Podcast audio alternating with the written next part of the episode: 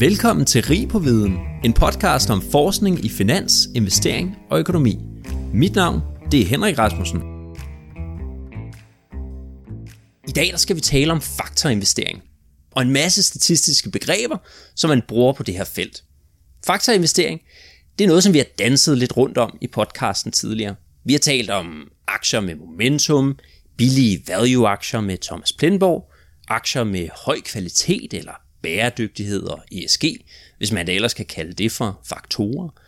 Øhm, og det riser måske i virkeligheden meget godt op, hvorfor der er masser af forskningsartikler på det her faktorområde med sjove navne, der for eksempel betegner øh, det som en zoologisk have af faktorer, øh, eller for eksempel Alices eventyr i Faktorland, som øh, André Thormann, min medvært, så fint mindede mig om her den anden dag. Øh, der er en rigtig fin artikel om det også. Øh, i dag der har vi fornøjelsen af at sidde sammen med Tom Engsted, som er professor på Aarhus Universitet. Tusind tak, fordi du vil være med, Tom. Ja, tak. Alright, Tom. Så hvad er faktorinvestering egentlig? Altså, udgangspunktet for, for faktorinvestering, det er jo det her med, at der er flere, der er mere end én systematisk øh, risikofaktor. Ikke? Så ifølge KPM, der er der kun én faktor. Ikke? Det, det er øh, markedsbeta eller samvariation, ak- aktiv og samvariation med øh, markedsporteføljen. Og det er KPM, der har den der øh, sammenhæng. Ikke? Og ifølge KPM, så skal vi alle sammen bare have den samme risikable øh, portefølje. Så, men hvis der nu er flere, hvis der nu er flere end en øh, risikofaktor, så kan man få et bedre afkast risiko øh, trade-off ved at, at undervægte eller overvægte bestemte aktiver i sin portefølje. Altså eksempelvis, hvis der nu er en, en recessionsfaktor, som giver en Øh, risikopræmie på øh, recessionsfølsomme aktiver, så, så om, om man som investor ikke er specielt eksponeret over for den der recessionsrisiko, øh, så kan det betale sig at, at overvægte recessionsfølsomme aktiver i sin øh, portefølje. Så, så det er det der med, hvis der er flere faktorer, ikke, så skal man afhængig af, hvor eksponeret man er over for den risiko, over for de der risikofaktorer, så skal man over- eller undervægte sin portefølje i forhold til øh, markedsporteføljen. Ja, det er så fint, som du siger det netop det her med, at det er jo faktisk risikofaktorer. Altså det er en bestemt type risici, som man kan tage noget eksponering imod, og så kan man måske forvente at få et, et mere afkast. Øhm, og, og, og den her øh, KBM kommer vi også på øh, ind på lidt senere. Men, men først så vil jeg lige høre dig sådan oprise, altså hvad for nogle faktorer er det, der, der ligger derude? Hvad for nogle af de mest kendte? Og... Ja, man fandt jo ud af for en 30-40 år siden, at KBM virker faktisk ikke særlig godt. Altså KBM kan ikke forklare afkastforskelle på tværs af forskellige aktiver.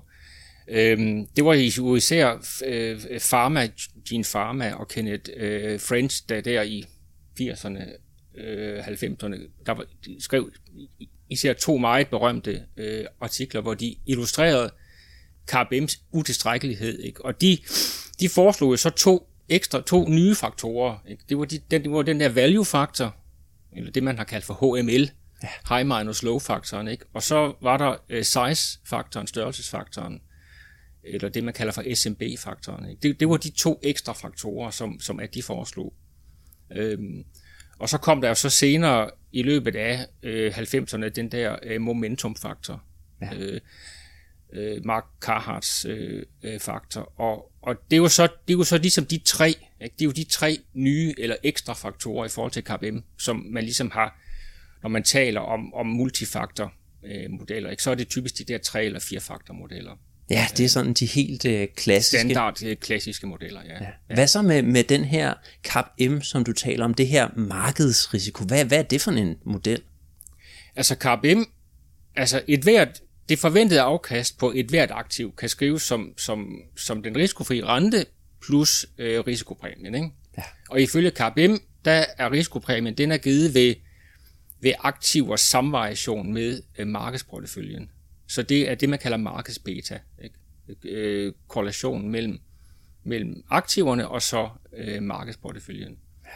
Det er, sådan, øh, det er sådan, risikopræmien bliver bestemt ifølge øh, KPM. Og så får man den der positive sammenhæng mellem beta og, og øh, forventet afkast. Det er den der security market line, som, som der gerne skal, skal, øh, skal, skal være. Og det er, jo, det er jo så det, man har kunne, kunne konstatere, at at der er mange, der er mange aktiver, hvor, som, ikke, som ikke ligger på øh, security market line. Øh, man er nødt til at have flere faktorer med. Ja, man kan sige, at intuitionen i, i KBM er, er den her med, at hvis man har bare en enkelt aktie, så kan den jo fluktuere ret vildt, hvis der kommer et dårligt regnskab, eller hvis øh, Carlsberg ikke kan sælge øl. Øhm, men, men i takt med, at man tilføjer flere og flere aktier til, til en portefølje, så får man jo sådan en diversifikationseffekt. Så ja. meget af den her, nu kalder vi det idiosynkratiske risiko, eller hvad kan man sige, den selskabsspecifikke risiko, den får man diversificeret lidt ud. Og så til sidst, når man har hele markedsporteføljen, alle aktierne, virkeligheden også en masse andre aktiver ude i verden, når man kombinerer alt det, så har man fået en masse øh, af den her selskabsspecifikke eller idiosynkratiske risiko ud, og så ender man i virkeligheden med en portefølje, hvor der kun er den her markedsrisiko. Ikke? Og, og, og, og derfor så siger man jo, jamen hvis man bare kan, kan bortdiversificere den her øh, frygtelige idiosynkratiske risiko, den gider vi da ikke tage, øh, jamen, jamen øh, så, så burde man jo heller ikke få, nogen, øh, få noget ekstra afkast ved at, at have eksponering mod den risiko. Øh, men markedsafkastet, eller markedsrisikoen, den skal man have, have øh, øh, kompensation for at tage risiko imod, fordi den kan man ikke bortdiversificere. Øh, og så ender man med sådan noget med, at de aktier for eksempel, der har en meget høj kan man sige, korrelation med markedet, eller en høj markedsrisiko beta, øh, de burde så forventes at give et højere afkast. Ja, og det er der mange aktiver, der, hvor der ikke er den sammenhæng. Øh, øh, value-aktier for eksempel har jo historisk givet meget højere afkast end, end øh, vækstaktier. Ja. Men, men value-aktier har ikke større betaer. Nej. Vel, så der er ikke den der sammenhæng, og det er, er derfor, man har måttet introducere ekstra, ekstra faktorer. Ja, ja, man ser oven i købet, at man kan vente lidt på hovedet med den her øh, low beta faktor også, at der simpelthen er, er aktier, øh, som, som generelt har, har lav øh, sammenhæng med, med markedet, altså øh, lav beta, og alligevel så giver de faktisk et, et rigtig pænt afkast. Øhm, og, og, og det er sådan lidt en anomali, kalder ja. man det. Ikke? Jo. Og så har vi den her øh, artikel, som du har skrevet, øhm, og, og, og det er jo virkelig et rigtig godt spørgsmål i sig selv. Øh, titlen på artiklen, den hedder nemlig, er der virkelig 400 plus risikofaktorer i aktiemarkedet? Øh, og den skrev du i, i Finansinvest. Hvorfor, øh, hvorfor skrev du den artikel? Altså, jeg har altid været lidt, været lidt skeptisk over for den måde, man laver empiri på. Øh, altså helt tilbage fra min, fra min phd afhandling der artikulerede jeg faktisk sådan en, en skepsis over for den måde, vi, at vi laver vores empiri på. Øh, og så læste jeg Campbell Harveys artikel fra Journal of Finance i 2017, hvor han taler om den her factor zoo. Ja. Altså den her zoologiske have af faktorer, ikke, hvor man nu er oppe på at have fundet, altså ja, over fire, jeg tror faktisk, vi er tæt på at have fundet 500 eller over 500 faktorer. Der kommer nærmest en ny faktor hver, øh, ja. altså, hver en, altså stort set hele tiden ikke, bliver der publiceret en ny, en ny faktor. Og, og, og kan det virkelig være rigtigt, at der er så mange, så mange faktorer? Øhm, og det er, jo, det er jo klart, at nogle af de der faktorer er selvfølgelig højt korreleret, de er jo ikke fuldstændig uafhængige af hinanden, men, men, men den parvise, den gennemsnitlige parvise korrelation mellem de, mellem de der faktorer er ikke specielt høj. Ikke? Så, så der er noget, der tyder på, at der er, man har i hvert fald fundet rigtig mange signifikante øh, faktorer. Det er altså det, man kalder factor zoo. Og, og det, som Campbell Harvey han, han taler om, det er, at det kan godt være, at en stor del af det simpelthen skyldes den måde, vi laver empiri på. Den måde, vi, vi tester de der øh, øh, øh, faktorer på. Øh, så, så det synes jeg, det var rigtig interessant. Jeg, da jeg læste den artikel, det, der, han var i stand til ligesom i det, han skriver der, og, og, og sætte ord på nogle ting, som jeg altid selv har, har tænkt over. Jeg, synes, jeg har altid syntes, det var egentlig noget mærkeligt noget, og, og formulere økonomiske øh, modeller som, som sådan nogle øh, øh, hypoteser, der kan testes med t-tester og alt sådan noget. Jeg, jeg altid ja. synes, det var, det var noget mærkeligt noget. så, øh, øh, så, så det var sådan set det, der var årsagen til det. Øh, ja, og Harvey, det var så den artikel i 2017, og der var jo så også en, en artikel, en, der kom året før, det er den, der hedder prik, prik, prik, and the cross-section of expected ja, øh, den er også god. Ja, Øh, så det var ligesom de, de, to, de to artikler, der, der fik mig gjort interesseret i det. Ja, og ham her Campbell Harvey, han kommer fra, fra Research Affiliate, så vidt jeg ved, øhm, og han har faktisk en, en rigtig fin YouTube-video, hvor han også opsummerer ja. lidt den her øh, artikel. Øhm, men, men ellers, hvad handler din artikel så om? Ja, altså der er jo faktisk to artikler. Jeg har skrevet en en som, du, som, du, som du nævner, det er, er der virkelig 400 risikofaktorer. Det er den første, den kom i december måned sidste år, så har jeg lavet en, en, en opfølgende artikel, hvor jeg ligesom beskriver en, en alternativ øh, tilgang øh, til det her øh, Bayesiansk øh, statistik. Så jeg, jeg har ligesom skrevet to, og de to skal ligesom læses i sammenhæng. Ikke? Men mm.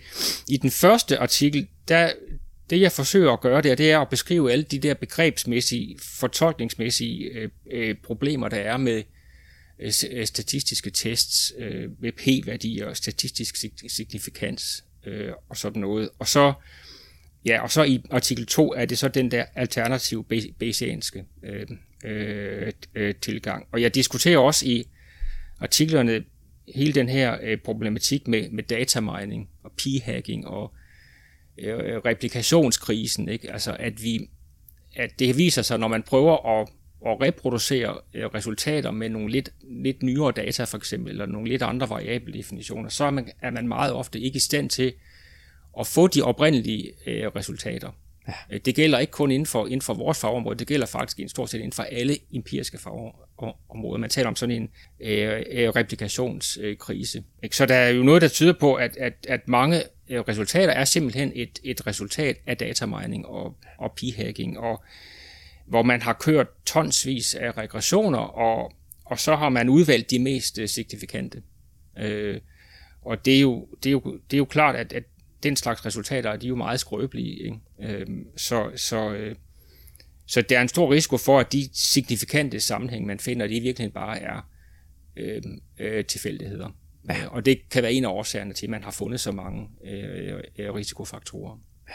Og ja, som I kan høre, så, så kommer der en masse statistiske hardcore begreber på banen her, som vi, skal, som vi er så heldige at kunne dykke ned i nu her med Tom.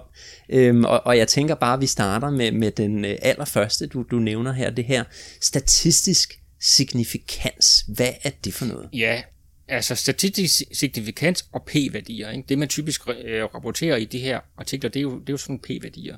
Og p-værdien, lidt, lidt uformelt kan man jo sige, at, at Altså, hvis man får en lav p-værdi, ikke, så, så, er det, så er det udtryk for, at det er en reel sammenhæng, man har fundet, og ikke bare en øh, tilfældighed. Øh, men lidt mere øh, øh, formelt, ikke, så betyder det jo, at altså, du har en, en nulhypotese, og nul, nulhypotesen, det er jo typisk, at der ikke er nogen sammenhæng. Så hvis du har to variable x og y, og du regresserer dem på hinanden, ikke, så, så, øh, så tester du en nulhypotese om, at der ikke er nogen sammenhæng mellem de to variable.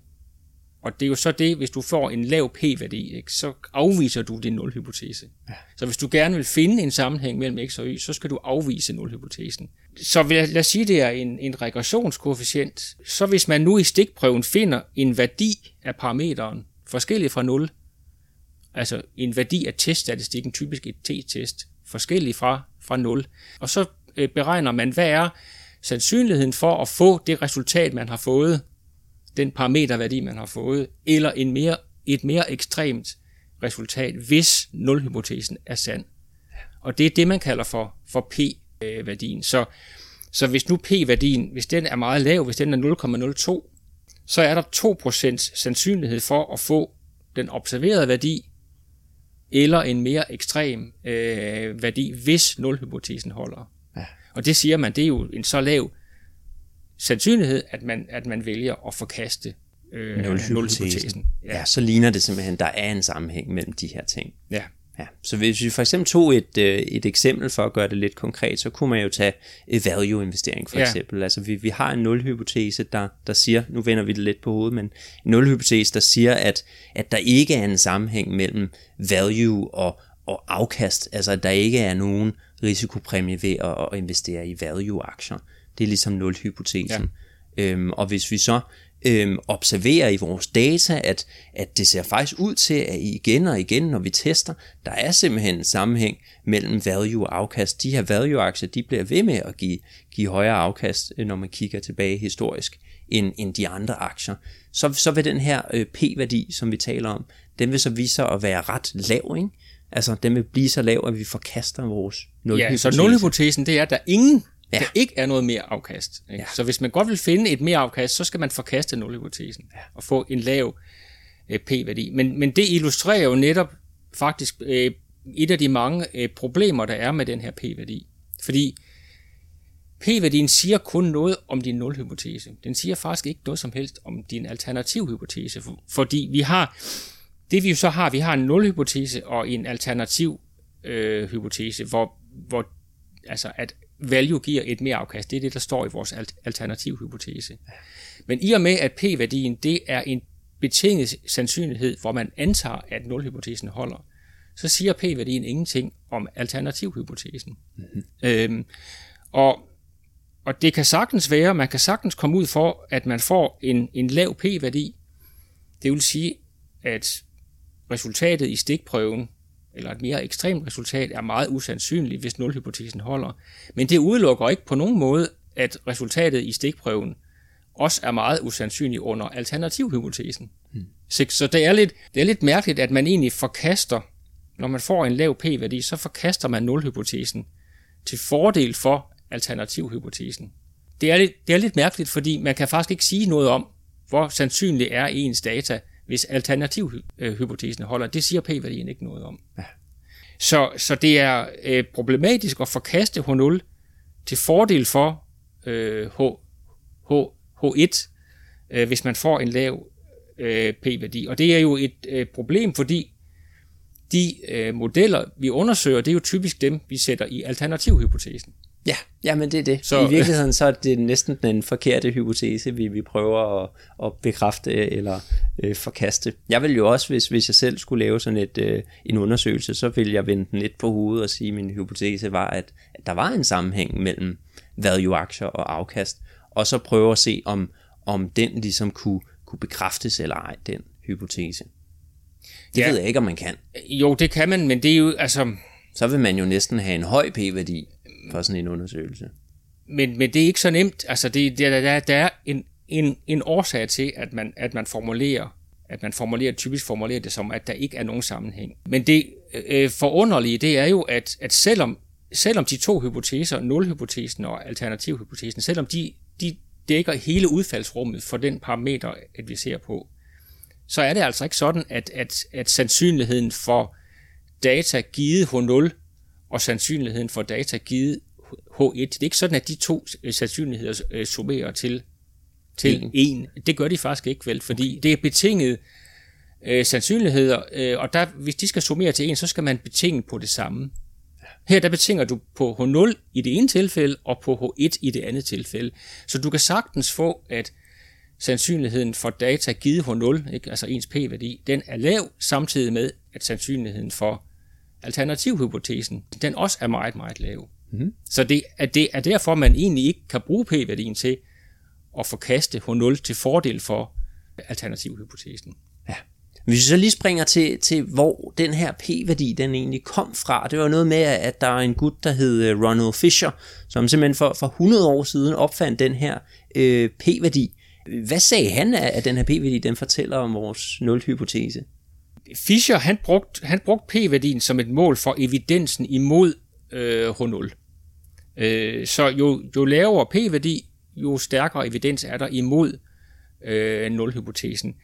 Og som en meget grov tommelfingerregel, så sagde han, hvis man har meget små stikprøver, altså 10, 20, 30 observationer, og man har eksperimentelle data, så kan man bruge 5% øh, threshold, altså 5% signifikansgrænsen, så kan man bruge det som en, som en sådan grov øh, øh, tommelfingerregel. Ikke? Hvis man kommer under 5%, så, så er det stærk evidens imod øh, H0. Men det, det er kun, altså det var han meget insisterende på, det er kun, hvis man har meget små stikprøver, og det er kun, hvis man har eksperimentelle data. Okay. Så en helt anden, i virkeligheden en helt anden type altså data, datastørrelser og så videre, end, end, det vi, end, end det vi arbejder med nu. Ja, og, og det her niveau på, på 5%, det er også det, man kalder for et, et signifikansniveau, som, som jeg gerne vil komme ind på lige om lidt, men først vil jeg lige øh, høre dig, fordi øh, du nævner jo det her med, med små stikprøver, og, og, og, og det synes jeg illustrerer meget godt, hvad det her statistisk signifikans er for noget.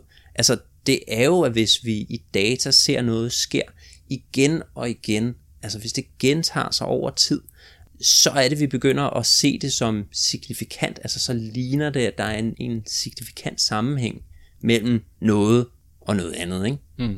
Men ellers de her øh, nulhypoteser, fordi når vi skal teste dem, så, så bruger vi det her, som hedder et signifikansniveau. Og hvad, hvad er det egentlig? Det kan være, at, at jeg lige også skal, skal sige lidt om, om, om forskellen på Fischers metode og så den der Neumann-Persson-metode, fordi det er Neumann-Persson, der faktisk kigger på øh, signifikansniveauet. Øh, okay. Øhm, altså Fischer, det er jo ham, der, der sagde, at vi skal bruge p-værdien, ikke? og det var ham, der foreslog 5 øh, procent. Men, men Fischer, han opererede ikke med nogen alternativ øh, hypotese. Der, er, der optræder ikke nogen alternativ hypotese hos okay. øh, Fischer. Der var kun nul hypotese. Der var kun nul hypotese.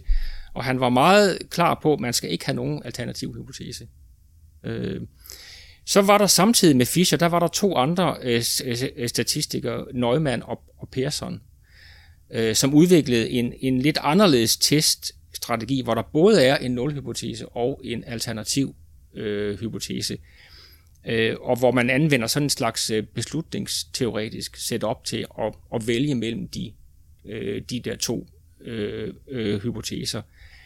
Øh, men der er ikke nogen p-værdi. I Neumann-Persons setup er der ikke nogen p-værdi. Okay. Øhm, så de taler om type 1-fejl og type 2-fejl og styrken af test og sådan noget, men der er ikke nogen øh, øh, p-værdier.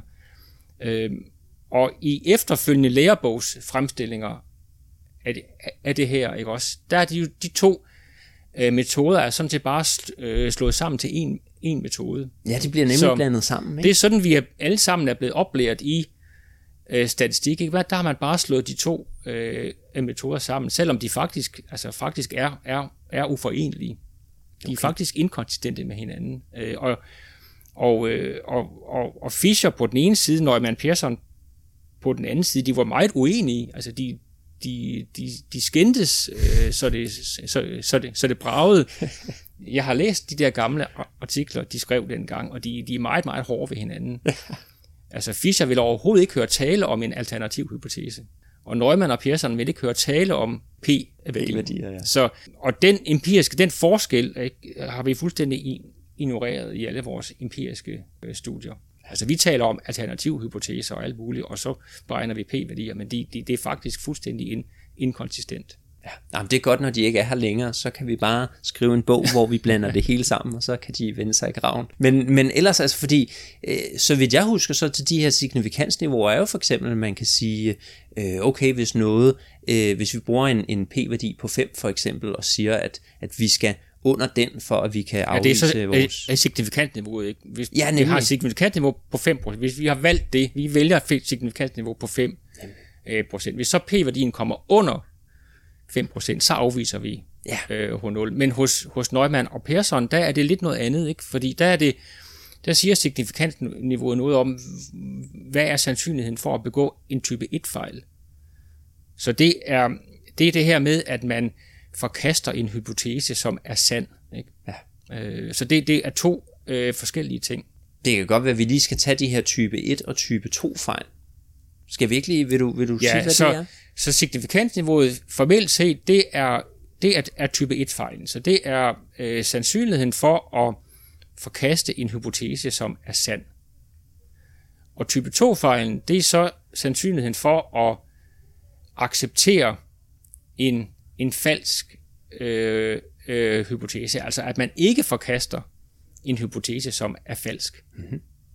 Og der er, der, der er altid et øh, trade-off imellem de der to typer af fejl. Så når man får en given stikprøve, når man, hvis man vil formindske den ene fejl, fejltype, så bliver man nødt til at forøge den, den anden fejltype. Så man er i virkeligheden nødt til at, at vælge, have et eller andet øh, trade-off imellem de der to typer øh, af fejl. Ja, kan du komme med et eksempel? For eksempel hvis vi tog udgangspunkt i de her øh, value-aktier, hvor man, hvor man kan begå en, en type 1 eller en type 2 fejl hvis der nu rent faktisk ikke er et, øh, et mere afkast på den type aktiver, det vil sige, at din nulhypotese holder, men du kommer til at forkaste din nulhypotese, så begår du en type 1-fejl. Ja. Øh, hvis der derimod er et, lad os sige, der er et mere afkast, så der er faktisk et mere afkast på, på den her type aktiver, men du, du undlader du kommer til at undlade at forkaste din nulhypotese, ja. så begår du en type 2-fejl. Ja. Øhm, og, og, og de her signifikansniveauer, for eksempel i, i, i mit speciale sammen med Andre Thormand, min, ja. min medvært her, øhm, der, der brugte vi for eksempel et signifikansniveau på 5% for at teste Øh, vi lavede også sådan en value factor model-agtig. Øhm, og, og, og det endte jo så med, at vi, vi slog fast, at, at der var en reel sammenhæng. Ja. Vi forkastede den her nul-hypotese, øh, såkaldt. Øhm, og der brugte vi et signifikansniveau på 5%. Hvorfor, hvorfor, øh, hvorfor bruger man det øh, Jamen, niveau? det er jo en gammel, det er jo en gammel tommelfingerregel. Som jeg sagde før, det er jo noget Fischer han foreslog for 100 år siden. Ja. 5 øh, øh, procent, ikke? Hvis man har hvis man har små stikprøver og eksperimentelle data, så sagde han, at vi kunne bruge 5%. Men der er ikke noget videnskabeligt belæg for, for 5%. Der findes ikke et optimalt øh, signifikans øh, niveau. Det er bare en gammel tommelfingerregel. Øh, ja. Og der er masser af, af, af tilfælde, hvor, hvor, hvor, hvor 5% ikke vil være øh, øh, passende. Altså, vi har jo i de her, med de store databaser, vi har nu, ikke? Vi har jo, vi har jo, der er jo fri adgang nærmest til, til uendelige mængder af, øh, finansielle data, men vi har meget store stikprøver med, med tusindvis, altså hundredtusindvis øh, af, af observationer. Øh, der er det, altså, der giver det ingen mening at bruge 5% som øh, signifikantniveau. Fordi med så store stikprøver, der en hver lille bitte, fuld økonomisk helt ubetydelig forskel eller effekt, den bliver statistisk signifikant, når du har så mange observationer. Så der, der giver det slet ikke mening at altså jeg vil jo sige, det giver slet ikke mening at, at rapportere p-værdier på Nej. den type, type data, men det giver i hvert fald overhovedet ingen mening at bruge, at bruge 5% som, som signifikant niveau, når man, når man har så mange observationer. Okay, Men det, der man... er problemet, det er, at der findes ikke noget optimalt signifikant niveau. Så man, jeg kan ikke fortælle dig, hvilket signifikant niveau skal du så bruge. nej, men, ja, nej, så man kan simpelthen næsten påvise hvad som helst, hvis man bruger et signifikant der ligesom er, er, er højt nok. Øhm, og, og jeg ved jo, i de forskellige forskningspapirer, der, der kan de jo finde på at, at blære sig lidt ved at sige, at ah, den er både testet på 5%, og den er også testet på 2,5%, og så sætter de måske to eller tre stjerner, ja. fordi at, at deres resultater, ja. de er ligesom robuste på et meget, meget lavt øh, signifikansniveau. Men 1% signifikant det er, altså, det er altså heller ikke nok. Det er altså, det, er altså, det er altså for højt, hvis du har rigtig mange observationer. Og det har man jo i de her højfrekvente databaser, mikrostrukturstudier og, og sådan noget, hvor du har rigtig, du har tusindvis af observationer, der, der, der er ikke, ikke engang 1% er, er faktisk øh, øh, passende. Ja, og det, og det, altså det, det er jo super spændende, du siger det her, fordi altså, vi, vi sad jo også øh, med, med Lasse Hej for eksempel og diskuterede nogle af, af de resultater, vi, vi havde i vores speciale, Andrea og jeg. Øhm, og, og der var nogle af resultaterne, hvor vi havde meget mindre data, meget færre år og, og færre observationer, Øhm, og, og der kom han netop med den her rigtig gode pointe med, at, at på grund af, at stikprøven var lavere, så så det faktisk rigtig fint ud, de resultater, vi havde fået. Selvom vi, vi forkastede eller kaldte det insignifikant, ja. så så det pænt ud, fordi der var faktisk meget mindre data øhm, og, ja, men, og men, putte ind i modellen. Men det er rigtigt, men, men, men der skal man også passe på, fordi, fordi øhm, det er faktisk sådan, at, at hvis du har meget små stikprøver, så hvis du forkaster, hvis du forkaster din nulhypotese, så er øh, sandsynligheden for, at det er en falsk forkastelse, den er meget stor, hvis du har en meget lille stikprøve.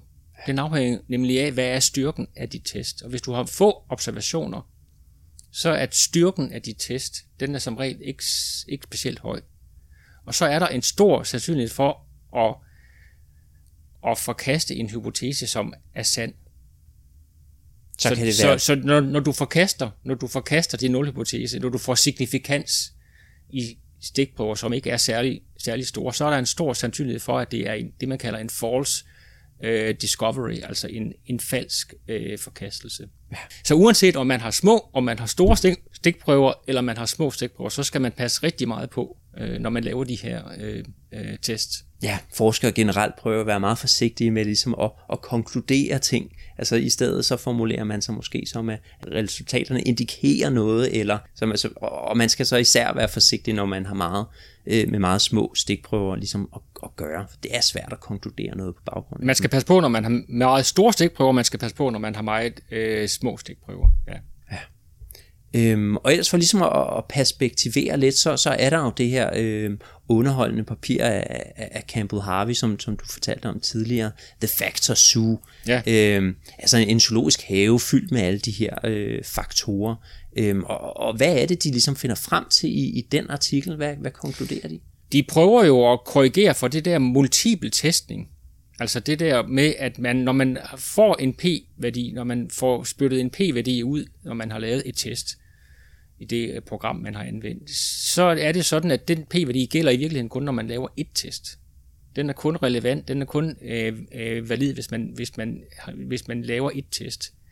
Men i alle de her studier, der laver man jo mange test. Ikke? Der laver rigtig, rigtig mange test. De test, der bliver rapporteret i artiklerne, det er jo kun en lille delmængde af alle de tests, der bliver lavet. Man lavede hundredvis af tests, ikke? og der har været lavet, alle de her faktorstudier er jo hvert, sit, hvert, hvert, hvert, hvert sin pakke af tests. Ikke?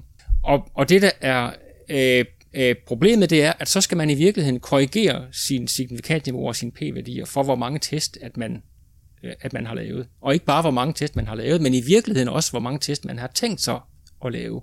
Og det, de prøver på i artiklen, det er jo så ligesom at lave en, en grov korrektion for, hvor mange test, at, at der bliver lavet. Ikke? Så man kan illustrere det ved, hvis du nu siger, at vi, har, vi skal lave to test. Hvis du siger, at du har lavet, du har testet to øh, hypoteser på din øh, model, ikke?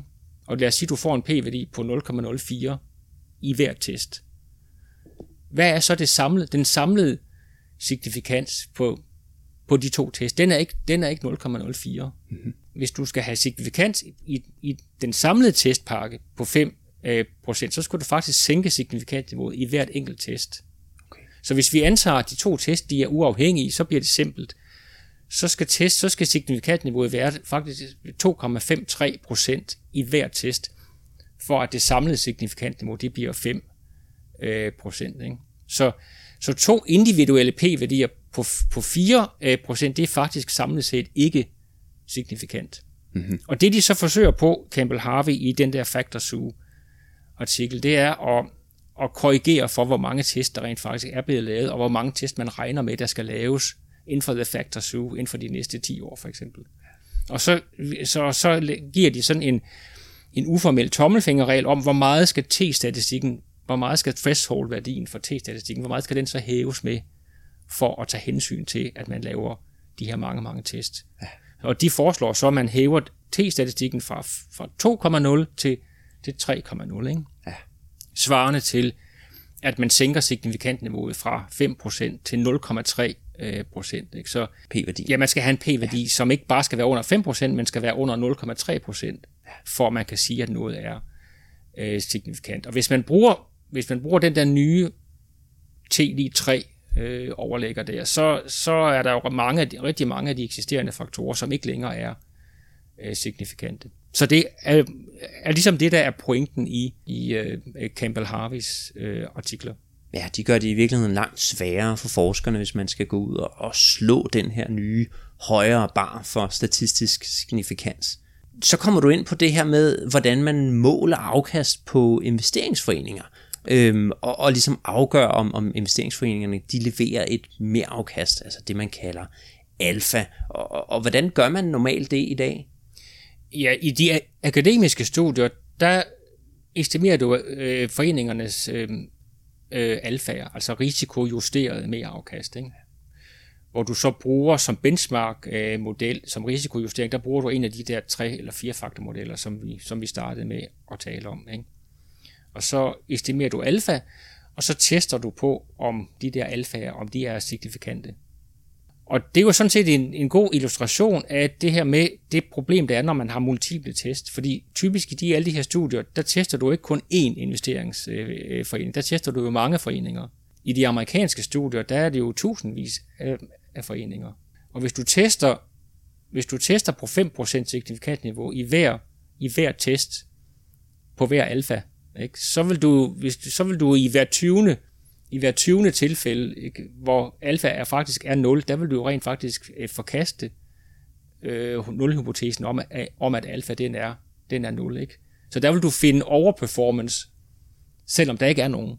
Ikke? Så det er man nødt til at korrigere for. Så hvis du, hvis du har 1000 foreninger, og du, og du tester på alfa, så vil du jo forvente, når du, hvis du tester på 5%, så vil du forvente, at øh, 50 af dem viser overperformance, selvom der ikke er nogen. Og det der så sker, når man, når man forsøger at, at korrigere for det i, i de her studier, så viser det sig, at der, så er der efter korrektion for de her falske afvisninger, ikke? Så, mm. så, er der ikke nogen, så er der stort set ikke nogen foreninger tilbage, der viser over øh, performance der er, det ser ikke ud til, at der er særlig mange, eller nogen overhovedet af investeringsforeningen, der, der skaber det her mere afkast, ja. når man risikojusterer. Ja. For ligesom at give et eksempel på, hvor, hvordan man gør det her, så, så har vi jo siddet i, i et øh, valgfag tidligere og, og kigget på for eksempel månedlig afkast mange år tilbage i tid for en investeringsforening, øhm, og så lagt det ved siden af månedsafkastet på markedsporteføljen, for eksempel MSCI World, og på, på de her forskellige faktorer, value-faktoren, momentum osv. Så lægger man ligesom de søjler ved siden af hinanden hele vejen ned, og så putter man det ind i, i en regression, eller man kigger på sammenhængen mellem de to. Altså kan man se, at hver gang øh, investering, investeringsforeningen klarer sig godt, så klarer value sig også godt. Det tegner jo lidt på, at investeringsforeningen bare har value-aktier for eksempel.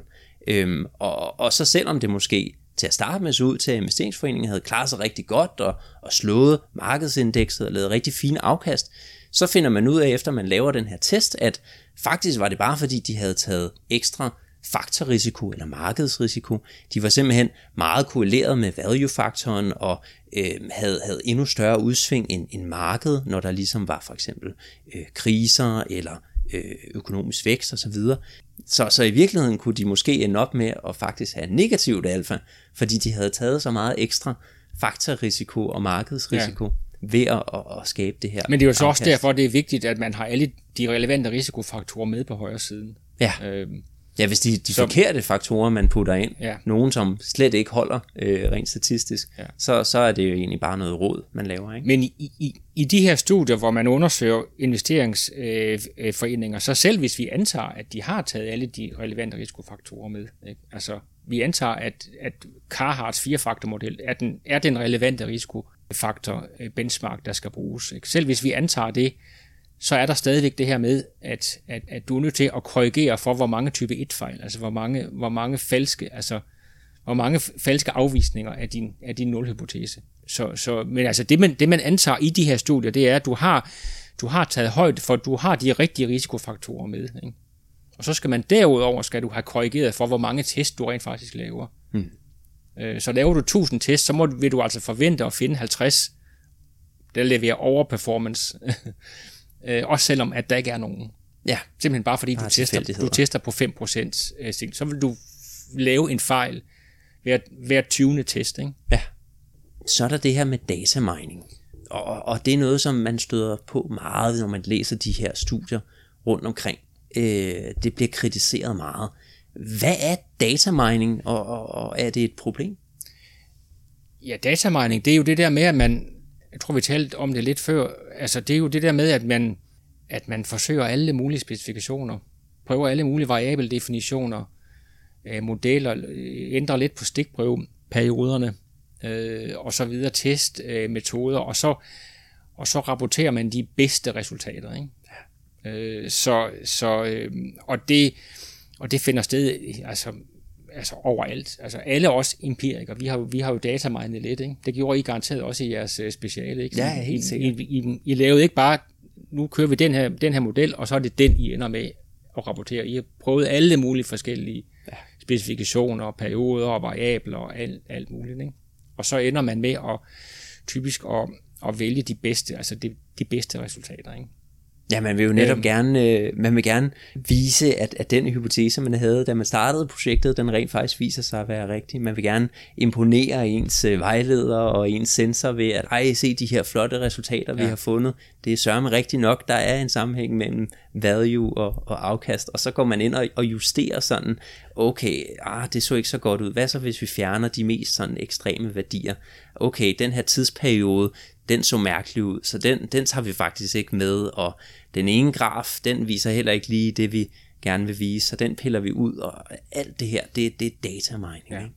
Og jeg tror, der er rigtig mange af de der 400-500 risikofaktorer, man har fundet, de er, de er frembragt på den måde. Ja. Øh, og det er derfor, man har fundet, nogle af dem giver jo ikke nogen mening, altså der er fundet risikofaktorer på på selskabers øh, tigger-symboler og på, og på vejret og på alt muligt, alt muligt mærkeligt. Og ja. det, det tror jeg, at det, de, de fleste af de der mærkelige faktorer er simpelthen frembragt på den. Man har siddet og kørt alle mulige regressioner, så har man fundet noget, der er signifikant, og så finder man efterfølgende en god økonomisk teoretisk øh, forklaring på det. det. Så det er simpelthen øh, datamining, og det er jo klart, at altså, så er det, er det ikke så mærkeligt, at mange af de der resultater, de kan ikke øh, reproduceres, når man, når man så Øh, kommer med nogle, nogle lidt nyere data, eller laver lidt nogle ændringer i øh, øh, variablerne osv. Ja, og derfor er det også vigtigt, når man sidder og laver de her øh, tests, eller skriver de her specialer rundt omkring, at man er ops på den der proces, man har, imens man skriver projektet og laver de her undersøgelser, og ligesom noterer ned, hvorfor man tager nogle bestemte beslutninger, hvorfor fjerner man eller ser bort fra en del af data, og hvorfor vælger man lige præcis for eksempel, øh, altså vi, vi, vi puttede for eksempel øh, økonomisk vækst ind i, i vores model der. Øh, vi skulle ligesom antage, hvad er den langsigtede økonomiske vækst. Okay, den besluttede vi var 2%. Det er sådan virkelig sådan en tommelfingerregel. Ikke? Ja. Øhm, og, og der er det vigtigt, at man, man går ind og dokumenterer, hvorfor vælger man den her værdi? Er der overhovedet noget, noget der, der peger på, at, at det giver mening, de, de beslutninger, man tager i, i processen? Så er der det her begreb med, at man tester out of sample. Hvad er det? Ja, altså, altså jeg går ud fra, at det du mener, det er øh, øh robusthedsanalyser, så man, så man, man præsenterer sine hovedresultater, og så laver man sådan nogle øh, robusthedschecks, ikke? Og det foregår mere og mere, og det er selvfølgelig godt, at, at, man, at, at man nu gør det.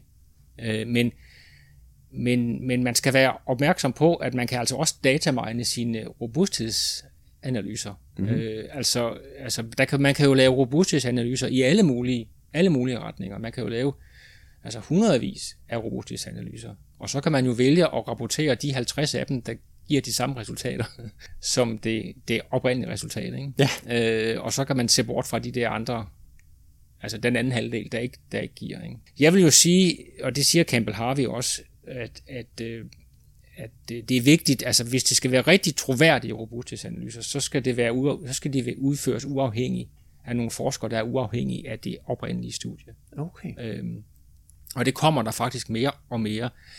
Journal of Finance og nogle af de andre store tidsskrifter, de har, de har, er, har indført sådan nogle øh, replikationsafsnit, hvor, hvor man, de faktisk opfordrer til, at man laver, forsøger at, at øh, reproducere øh, tidligere studier. Øh, så det, det bliver der mere og mere øh, fokus på. Og der er allerede nu er der publiceret nogle meget spændende øh, replikationsstudier faktisk. Øh, som jo så har vist, nogle af de seneste studier har vist, at, at der er rigtig, rigtig, rigtig mange af de oprindelige berømte resultater, som faktisk ikke kan øh, reproduceres. Ja, det er også en god måde, hvor forskerne de kan sidde og, og skyde lidt mod hinanden. Så kan, de, så kan de sidde der for eksempel i AQR og øh, Rob Arnaud fra, øh, hvor er det han sidder, det kan jeg ikke huske. Men så sidder de og tester hinandens strategier ja. Ja. Og, og, og, og, og ligesom øh, laver krig lidt på den måde.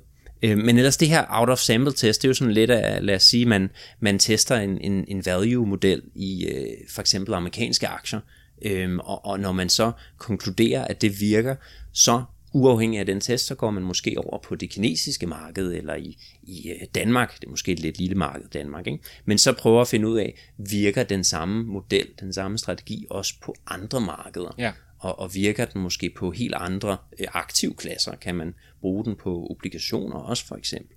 Øhm, og, og så ligesom se om tingene er robuste. Ja. Øhm, og det man også kan gøre, det som vi fik at vide, vi skulle prøve i vores speciale, det var, hvis vi havde en periode på 20-30 år, øhm, så lavede vi først en, en model på de første 20 år, øh, og, og så derefter så testede vi modellen på de sidste 10 år. Fordi så, så laver man den her test af ens øh, model, out of sample, ikke? altså uden for det sted, uden for det data, man allerede har testet på og lavet modellen. Og så kan man ligesom konkludere til sidst, at det måske er mere robust, hvis det virker på tværs af markeder og i forskellige tidsperioder osv. Ellers for ligesom at opsummere, fordi vi, vi er løbet lidt tør for tid, øh, hvad, hvad er så de aller vigtigste ting, som man skal være opmærksom på, når man skal lave for eksempel sådan et faktorstudie, eller for den sags skyld andre statistiske studier i finansverdenen? Altså, jeg så jo gerne, at man lidt vendte tilbage til den måde, man lavede forskning på i gamle dage. Jeg ved ikke, om det er, fordi jeg er blevet øh, øh, for gammel. Det, det kan godt være, men, men jeg synes jo, fokus bør være mere på det økonomiske, frem for det øh, statistiske. Altså fokus på, på økonomisk signifikans, frem for øh, øh statistisk øh, øh, øh, signifikans. Så, så start med at tænke over, hvad er det økonomiske rationale bag den nye faktor, man nu øh, ser på. Øh, er der en sund, meningsfuld økonomisk intuition, øh, og så kan man derefter undersøge det. Ja. Hvor det virker lidt som om mange af de studier, der kommer nu, det, der, der foregår det omvendt. Ikke? Der starter man med det empiriske, der har man let efter noget signifikant, og så finder man efterfølgende en god økonomisk øh, forklaring på det. Øhm, og det er jo blevet så let at få øh, resultater, ikke? fordi vi har alle de her kæmpe store databaser, vi har rigtig mange stikprøver med mange observationer, øh, rigtig mange mm, store øh, datamængder og, og let tilgængelige øh, statistiksoftware, økonometripakker, der spytter t-test og PVD'er ud. Ikke? Øh, det er nemt i dag at, at generere øh, øh, resultater, simpelthen. Og jo især hvis man bare holder fast i at bruge de samme gamle signifikansniveauer og, og test, som, som man brugte, som, som man blev lavet på, for nogle data, som ser helt anderledes ud, end dem, som, som, som, som at vi har i dag. Så, så jeg så gerne, at man ligesom øh, nedspillede den der fokus på, at, at alting skal være statistisk, statistisk øh, signifikant. Ikke? Vi, vi styret alt for meget af det, og så ligesom vende, vende lidt tilbage til, altså hvad er, det, hvad er de økonomiske implikationer? Øh, så hvilke, hvis man har fundet en, nogle øh, øh, øh resultater, hvad er, hvad er porteføljeimplikationerne? Hvad er risikostyringsimplikationerne for øh, øh, øh, virksomhederne? Hvilke inf- informationer får vi omkring øh, øh, risikojustering, øh, risikopræmier og sådan noget? At det er det, der skal være fokus på, snarere end om resultatet er signifikant på et eller andet, et eller andet arbitrært øh, signifikans øh, øh, øh, niveau. Jo. Altså det, det, det vil jeg gerne, det vil jeg gerne øh, tilbage til. Jeg synes, der er, jeg synes, der er for meget, der er blevet, det er blevet for nemt at generere resultater på den her måde, med, hvor vi bare kigger på, at tingene skal være signifikante på, på 5 øh, procent. Øh, der er den her meget fine figur i en af Campbell Harveys artikler, det er ikke om, om, at du har set, men med det, han har simpelthen samlet alle T-statistikkerne på tværs af alle de her mange øh, 100 øh, øh, faktorstudier. Og fordelingen for T-statistikken, den er stort set trunkeret ved, ved 2,0. Ja. Så der er ingen masse til venstre for 2,0. Der er en hel masse masse til højre for 2,0.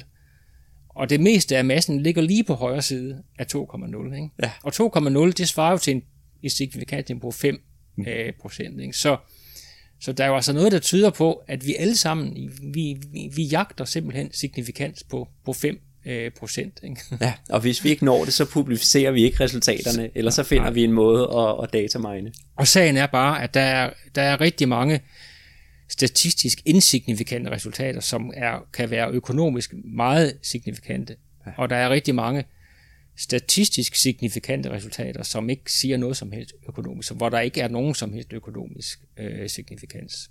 Det tror jeg også er noget, som mange for eksempel kritikere af den her øh, statistiske metode kan bruge. Altså intuitionen er stadig vigtig. Ja. Rationalet bag de ting, vi finder på at teste. Det er stadig i højsædet. Det er det. Med det så tænker jeg, Tom, vi har snart sagt statistisk signifikant så mange gange i dag, at vi er ved at, at kløjse over det. Så jeg synes, vi skal, vi skal runde af, og så vil jeg gerne sige tusind tak for, at du vil være med. Selv tak. Det var en fornøjelse. Tak for, at du lyttede med til Rig på Viden.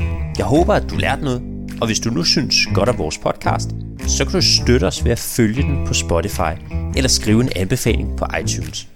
Inden på LinkedIn, der kan du følge André Thormand, Benjamin Somofen eller Henrik Fode Rasmussen. På genhør.